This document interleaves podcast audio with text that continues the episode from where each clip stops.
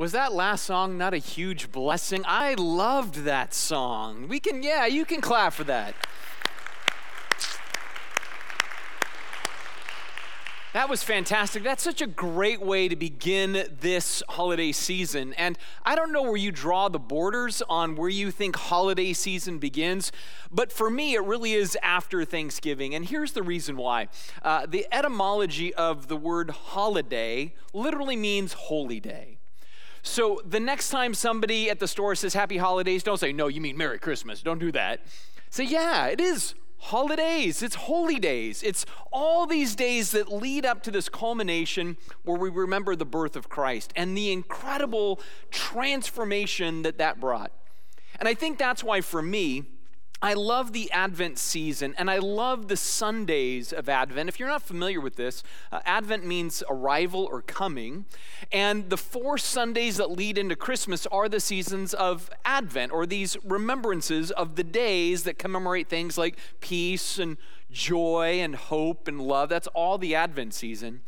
And what I hope for us as a church, whether you're here in the room or you're watching online, I hope that during these holy days of Christmas, uh, Sunday can be like an anchor point and, and a time of reflection, of uh, a, a, sense of, of wholeness internally, because I know how this whole season can go for us too. We're going to be doing a lot of shopping, a lot of spending, a lot of rushing, a lot of partying, a lot of festivities and friends and fun. But in there, I also know there can be stress and strain and pressures, and all of that's in there. And therefore, I hope that Sundays act as this anchor for us where we can just find some rest and reflection.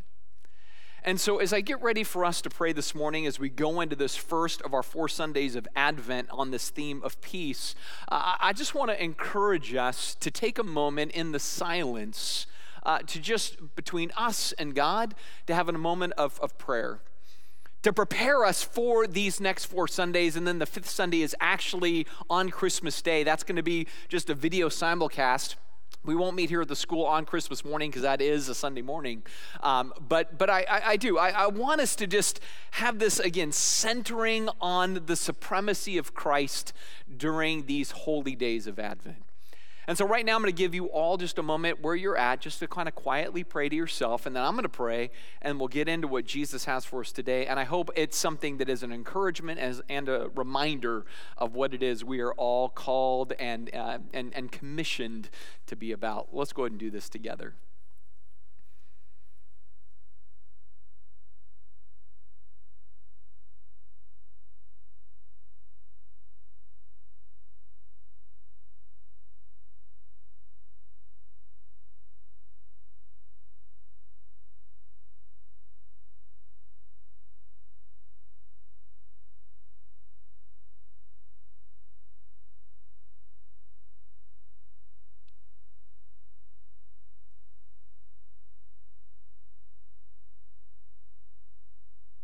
Jesus, we enter this season uh, very familiar with the story, almost too familiar at times. We know the story of Bethlehem, Mary and Joseph, and the manger scene of a dirty, dark cave. We know of shepherds and angels, but I pray this story never gets old for us. Because embedded into the story is this reality that you left a throne to become a servant you left the heights of heaven to enter into the human condition, to connect with us, to share life with us, and to show us that you sympathize with our plight and condition, and to rescue us from that. And so I pray that every one of these Sundays, as we remember the story, we are refreshed, we are inspired, we are challenged to be your ambassadors in this world, to continue the uh, spreading of the story and how that story changes everything. And so, Jesus, we look to you this morning to be our grace, our guide, and our inspiration. And Jesus, it's in your name we pray. Amen. So, Advent is really this concept of storytelling, if anything else. And, and that's what I love about it because it's not just simply December 25th and on that day we remember this birth event, But really, Advent forces us to think about the whole grand epic story of God. Because when we think about the Bible, when we think about this whole thing, it's not just seven dispensations and three ages, it's not even two testaments when we really drill it down, we see there's this one dynamic, breathing story of God, humanity, kind of rebellion, and then in that, a redemptive story where God steps into our world, meets us where we're at, and changes everything. And that's what Advent fo- uh, kind of forces us to focus upon. And, and from that, to find some strength for life, strength for the future, and strength to, as I said earlier, tell the story. And so for this first Sunday, we focus on the concept of peace. And peace is an interesting word because it's well worn within our world. Our world longs for peace. People desire peace in their own lives, but for all of that, we seem to really struggle to maintain or grasp peace for any length of time. And I think there's different reasons for this. I think one is just the simple reality that when it comes to peace, it's, it's very fragile in our world. It's like no sooner do you establish it that it can kind of crumble rapidly with very little pressure. And so that makes it a challenge and a problem. But I think the other thing about peace, if we're really honest, is frankly, peace, it's boring. It's not exciting. It's not thrilling. It's not dynamic. It's not that thing where you go, man, I want to read a book all about peace. I want to watch a TV show where it's just 60 minutes of peace. We don't like movies that are all about the peace. Occasionally one breaks out and we're like, oh, that's good, but for the most part, that's not our thing. See, our jam is things like, you know, video games where the first person is a shooter, not where the first person is an ambassador. That would be a boring game, right? Little diplomat just running around saying, Let's get along, everybody, let's get along. You know, like that's not a fun game to us. Or sports that are peaceful. Who gets excited about peaceful sports? It's called curling. That's why we only watch it every four years. And even then, we're like, yeah, after five minutes, I'm done. They're all just like sweeping. That's all I know. There's a big stone flying. That's a, it's not even, it's no fun, right? They're, they're, you think about like even like the Avengers, they're, they're fighting for peace, but they have to demolish an entire city to establish it. Or the all-time great Christmas movie, Die Hard. Yeah, there you go. Right? What has to happen at the end to establish peace on Christmas Eve? Nakatomi Tower has to be destroyed. That's how it works, right? We love aggression right? We, we love the sense of kind of force and fight. We want to see the bully get his own. We want to see the snobby girl get cut to size. We want to see the bad guy die at the end. That's how we roll, man. We watch hockey for the fights, all right? In fact, Kraken, number two in the divisional conference, that's a different thing, but all right. So, eh, this is how we do it. And, and when I think about this, I go, why is this the case? Why is peace dull and aggression kind of fun? Well, I think it's because deep inside our nature, there is this pull toward conflict. There's a pull in us that we just kind of find it more appealing, more interesting, more stimulating to our nature. And that pull toward aggression and toward conflict has been pulling since the, the beginning of our story. Like from the earliest days of the human narrative, there is this, this moment, this trigger that changes things from peace to conflict. We find it way at the beginning of the Bible. We find it in the setting of Eden, there at the beginning of our whole entire journey. So it starts in Genesis chapter 2, and it's a setting not of conflict, but it's a setting of incredible peace. We see it starts in verse 21 where it says, The Lord God caused the man to fall into a deep sleep, which is very peaceful. Deep sleeps are great. And while the man slept, the Lord God took one of the man's ribs, closed up the opening, and from this he produces the woman. He draws from the man's side this helper, this complement, this, this person that together they will have incredible unity and peace. This is why in verse 24 it says, the two are united into one. That's a peaceful thing. Anytime two people can perfectly get along, that's great peace. So much was the peace that it says the man and his wife were both naked, but they felt no shame. Now, I love to take us back to the section as often as possible because, again, I think it gives us kind of this architecture for what we face in life. And when I look at this, I go, man, uh, at the core of this is harmony and beauty and intimacy and safety and calm. It's, it's peace. There's no shame, there's no soreness, there's no insecurity, there's no secrets. In fact, the Hebrews had a word for this it was shalom shalom. Right? That's their understanding of peace. And when we're in Genesis chapter 2, you have the most perfect display of shalom. So there's shalom between humans and God, there's shalom between humans one to another, and there's shalom between the humans and the created order itself. So perfect beauty, perfect balance, perfect symmetry, everything is exactly as it should be. It's shalom. But quickly, by chapter 3, the peace is shattered and conflict emerges. We see where a protagonist enters into the story, dissatisfaction ignites in the parties that are there in Eden, and from that, division is born. And so there's this hunger for knowledge on the part of the woman. And while I believe firmly that God was going to give them all the knowledge they sought and more, it had to be in His season, in His ways, at His time. But she decides, for a whole set of reasons, that she wants knowledge outside of due season. So she reaches and she takes the knowledge that is not hers to take at that time. She shares this with her husband. He's kind of enlightened in a way that is out of due season. And from this, rebellion is born in their soul. And at that moment, conflict emerges. It's all a story of conflict at that point. It's going to be conflict between humans and God, uh, between humans and one another, and between humans and creation. All of that conflict is going to emerge all at once. And so, as the story unfolds into chapter three, God enters into the garden. He's looking for the newlywed couple so he can hang out with them because that's his jam. He loves what he's made, he wants to be with those whom he has made. And so, he is looking for them, but they are hiding. And they are hiding in what the Bible says is shame. Shame is a powerful word. And I was thinking about this just this morning how weird it would be uh, as that first couple to experience that emotion for the first time.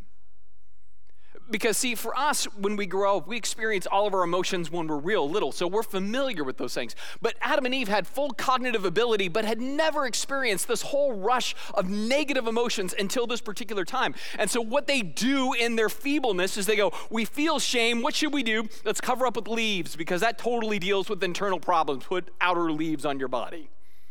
That doesn't solve the shame problem.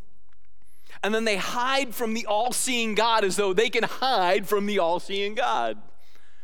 But all of this is beginning to show how the conflict is going to start from the inside and work its way out. And so they try to cover, they try to flee, they try to kind of steer things a different direction.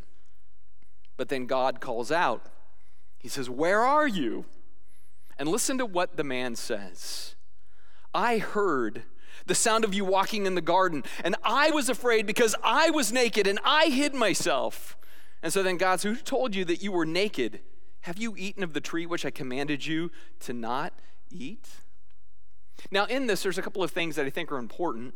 One is God's asking a rhetorical question, a set of questions. God knows exactly what's going on. But when you look at what the man does here, you see the poison already beginning to ooze into the environment. Because notice he said, I heard, I was afraid, I was naked, I hid myself. There's so much self focus at this point. He goes from other focus to self focus. And if you want to know where all peace falls apart, it's when one party is more concerned about themselves than the other. All breakdowns, all wars, all problems of every kind where there is conflict turns on the whole axis of I'm looking out for me more than I'm looking out for you. That's where conflict emerges. And so you already see the conditions. And then notice how Adam takes it a step further. He says in verse 12, The woman whom you gave me to be with me, she gave me the fruit of the tree, and I ate. And then the Lord God said to the woman, What is this you have done? And the woman said, The serpent deceived me, and I ate. See, what you see here again is not only the man looking out for himself, but he's blaming others. That really heightens the conflict. God, it's your fault. It's her fault. Even the woman's kind of like, well, it's the serpent's fault, but she has a certain level of ownership here. But he's blaming. And from that, it's creating the conflict. And so the rest of the story is all about then the calamity of conflict.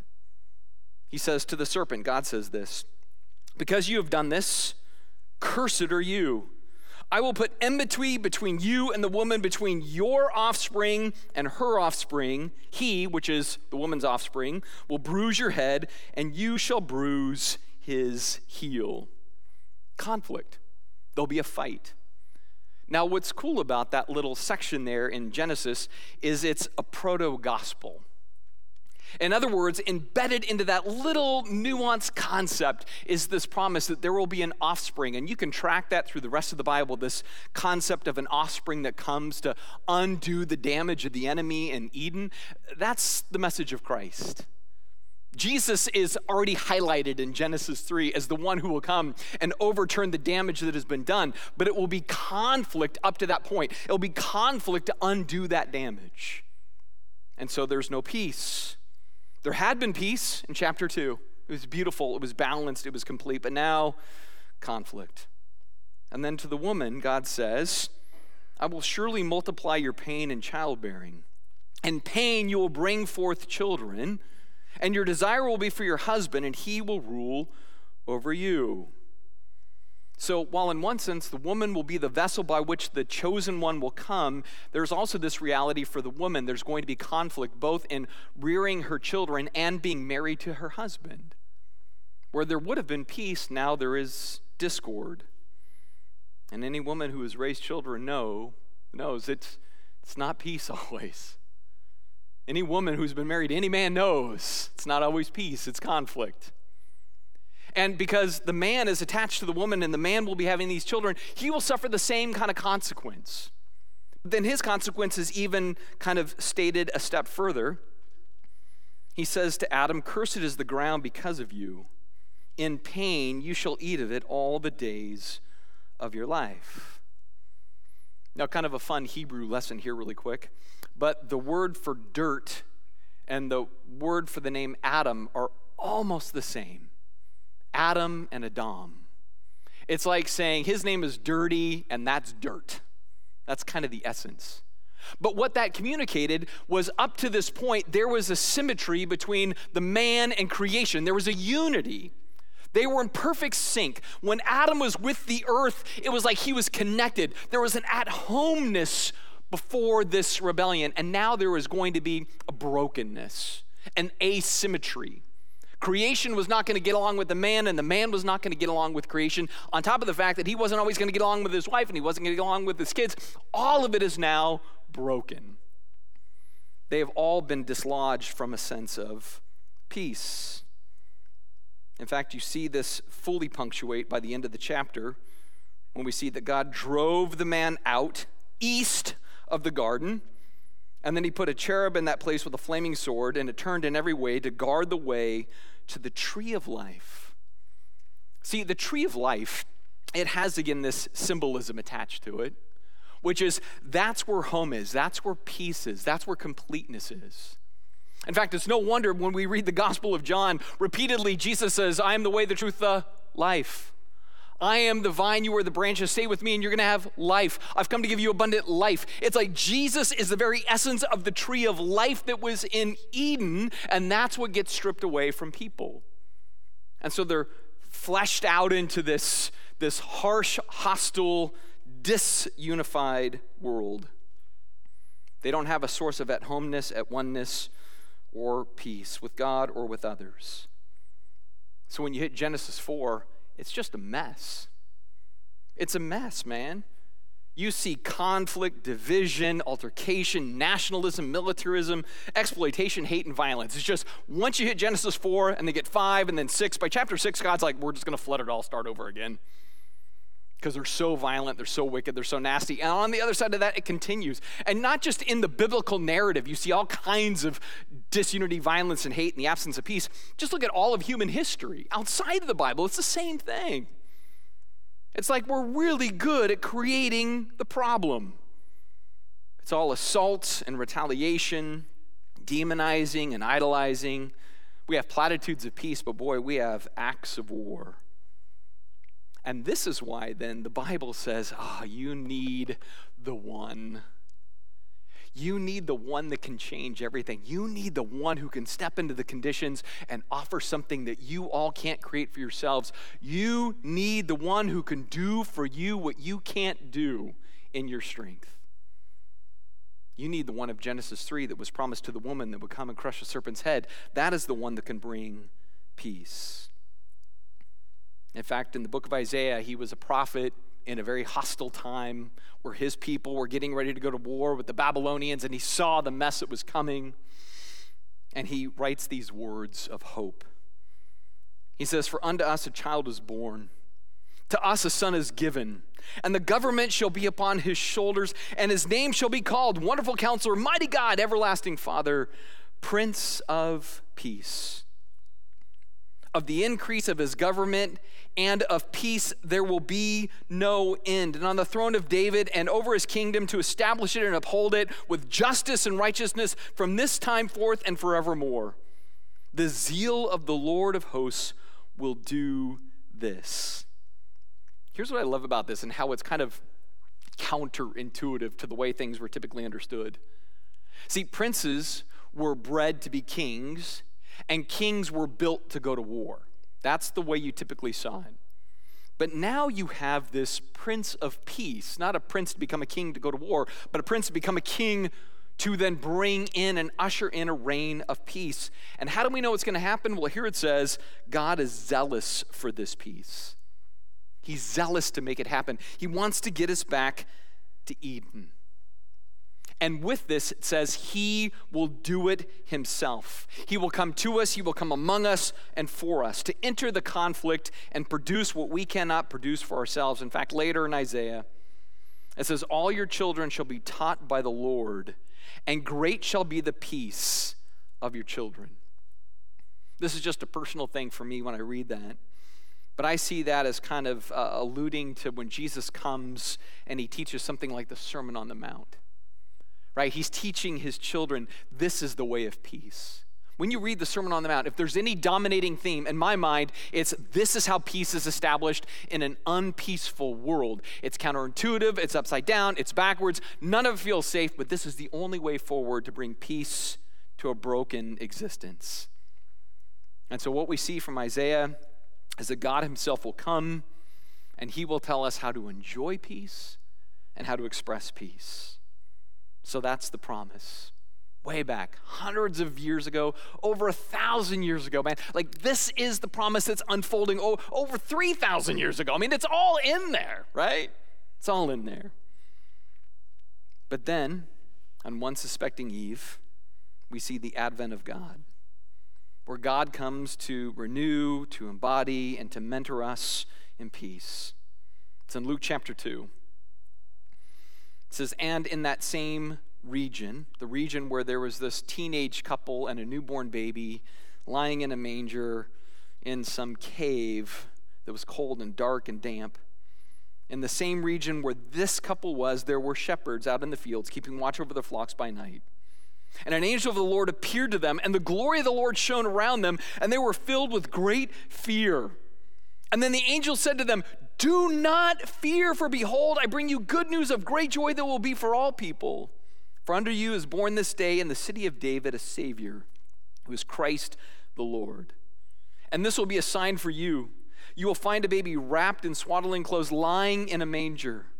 And then suddenly there was with this angel a multitude of heavenly hosts praising God and saying, Glory to God in the highest, and on earth peace among those whom God is pleased. See, I love this because the prince who comes, comes with peace, not war. And he subdues his enemies not with violence and force and conquest, but rather he comes to bring sacrificial love and service and mercy and grace and release. He's going to bring peace through the means of peace. He's going to restore all things. In fact, I think one of the most powerful passages in all of the New Testament is found in Colossians chapter 1, verses 19 and 20. It talks about this. says, For in him all the fullness of God was pleased to dwell, and through him to reconcile to himself all things, whether on earth or in heaven, making peace by the blood of his cross. See, for centuries, Israel had been seeking peace, but they wanted peace through kings and conflict and conquest, right? That's what they wanted. And now the king comes, but he lays himself down. The king comes and he willingly dies. He doesn't raise a fist, he doesn't raise a sword, he doesn't raise his voice. He comes and says the most crazy thing possible. While he's dying at the hands of his world, he says, Forgive them. They know not what they do. So he comes and he brings this peace through a radical self sacrifice. And notice the scope of this peace all things in heaven and earth. I don't know what that means, but it gives me hope It gives me hope that this is just how radical of an ocean he is engaged in. And so, he is the God of peace who brings peace. But he brings this peace so we can then model this peace. And I think that's the other thing to realize. We don't want to simply be cul-de-sacs of peace. Like, God, give me peace and it stays with me. No, he's like, I want to make you a conduit of peace. I want you to have peace so you can give peace. Which means then for us, as we're thinking about the season of Advent in this first Sunday, we want to know how we can first experience the peace of God so that we might express the peace of God. So, how do we experience it? Well, I'm convinced that only Jesus alone can give this level of peace. Because Jesus himself says this in the Gospel of John. He says, I'm going to give you a peace the world cannot give. The world gives peace through force, peace through treaties, peace through truce, but it can't give real, lasting, deep, powerful peace. It's only Jesus is the source of peace. But then from this, how do we engage it? Well, I turn our attention to Philippians chapter 4. We looked at this here recently, but I think it's so valuable it's worth repeating. What is the formula for peace to be experienced? Well, it says, Rejoice in the Lord always. And again, I say rejoice. Engage in the action of rejoicing even when you don't feel like it. He says, Let's go a step further.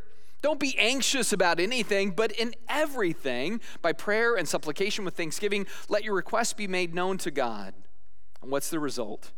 The peace of God, which surpasses all understanding, will guard your hearts and your minds in Christ Jesus. Again, I always see this as a formula. If I rejoice, if I pray, if I think, if I'm not anxious, man, peace begins to well up in me because that's what he promises to do. And then Paul gives us a booster shot.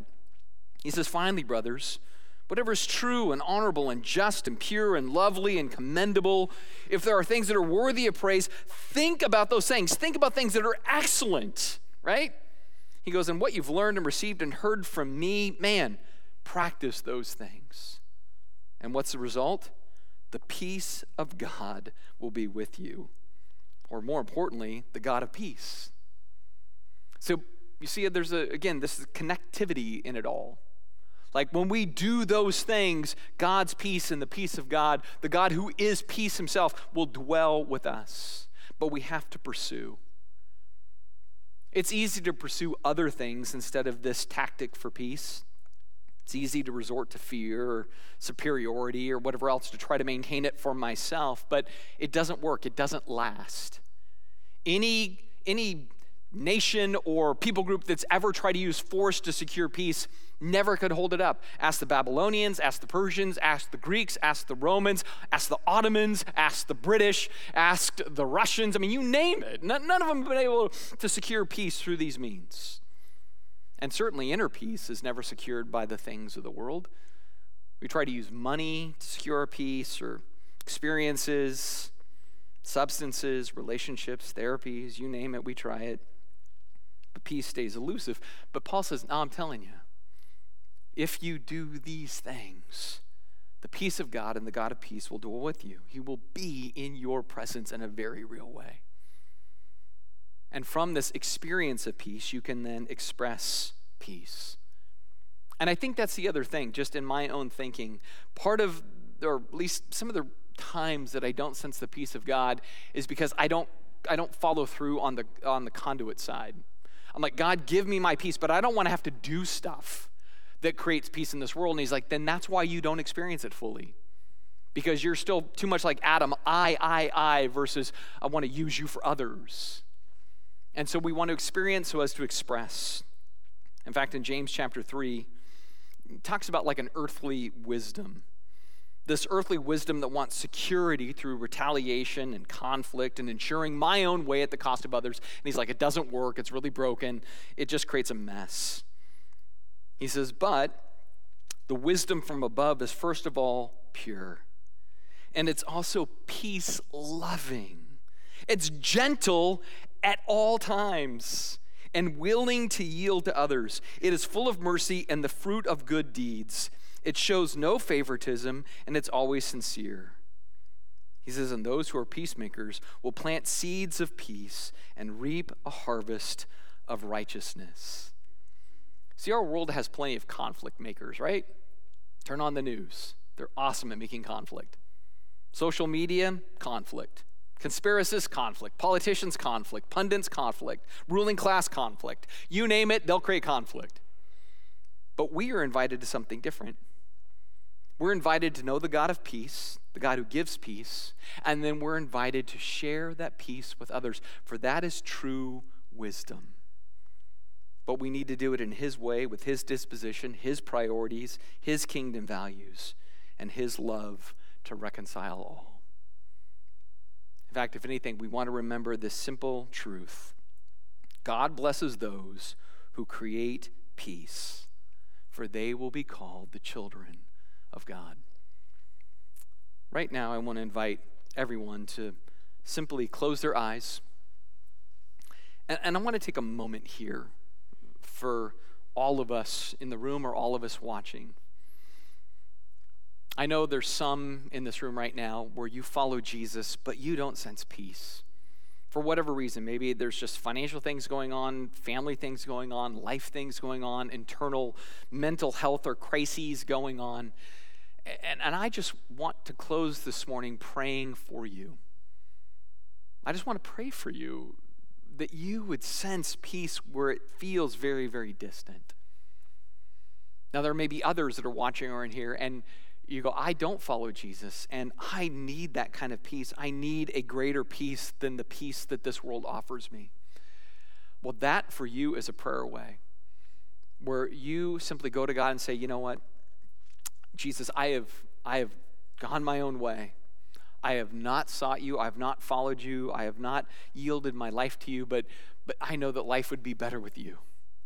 I know your peace is what I crave. It's what I need in my life. If you make that your prayer and you go to Him, He hears you, He takes you, and He will begin to work this out in your life. And if you make that your prayer, when your eyes open here in a second, there's going to be a number and some information on the screen that you could text and let us know you made that decision, or you can go to a tile in our app and let us know you made that decision. We want to know. We want to be able to come around alongside you and encourage you in that. And then for everybody else, you go, man, I've got peace right now. Then say, God, how can I how can I be that conduit into other people's lives to share with them your peace, right? In a daily, average, normal way, but in a way that seems extraordinary and otherworldly, right?